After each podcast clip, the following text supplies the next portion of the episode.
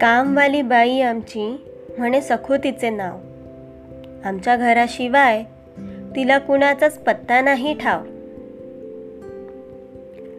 पहाटेच्या सहाला जेव्हा कोंबडा आरव घालत असे तसा हिचा दिवस सडा रांगोळीने खुलत असे.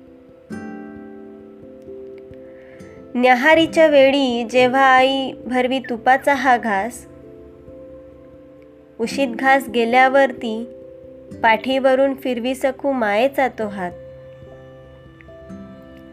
मित्रांमध्ये खेळून जेव्हा मी मातीत लेऊन घरी येई घाणेड्या अंगाने त्या सारे घर पायधुळीने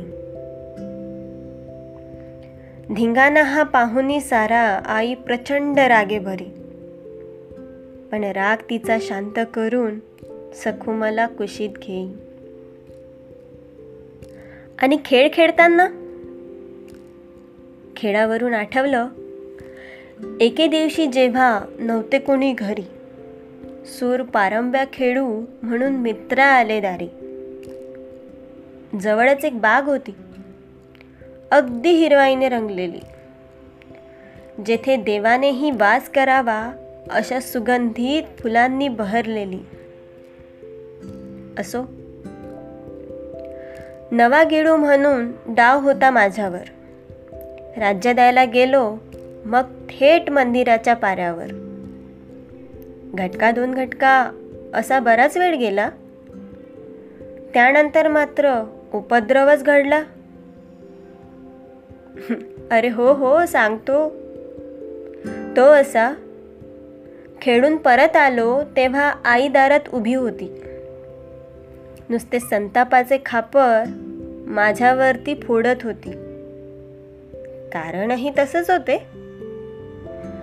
खेळाच्या गडबडीत लगबगीने गेलो होतो तेव्हा दह्या दुधाने भरलेले अंगणात एक मडके होते. अनावधानाने का होईना पण माझ्यानेच ते फुटले होते. पाहुणी हा प्रकार सारा सखू क्षणात धावून आली. ताई क्षमा कर ग बाळाला म्हणून विनवणी करू लागली. कितीही केलेत लाळ जरी मला थोडेच भासत असे. सखू पुढे आईचेही प्रेम अपुरे पडत असे. अशी आमची सखू दिवस रात्र राबत असे. पण आई आणि मला मात्र एका सूत्रात बांधत असे.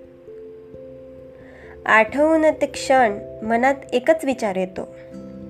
सखू जन्मभर तुझा मी झालो आहे ऋणी. आईप्रमाणे माया तुझी तू मला दिली.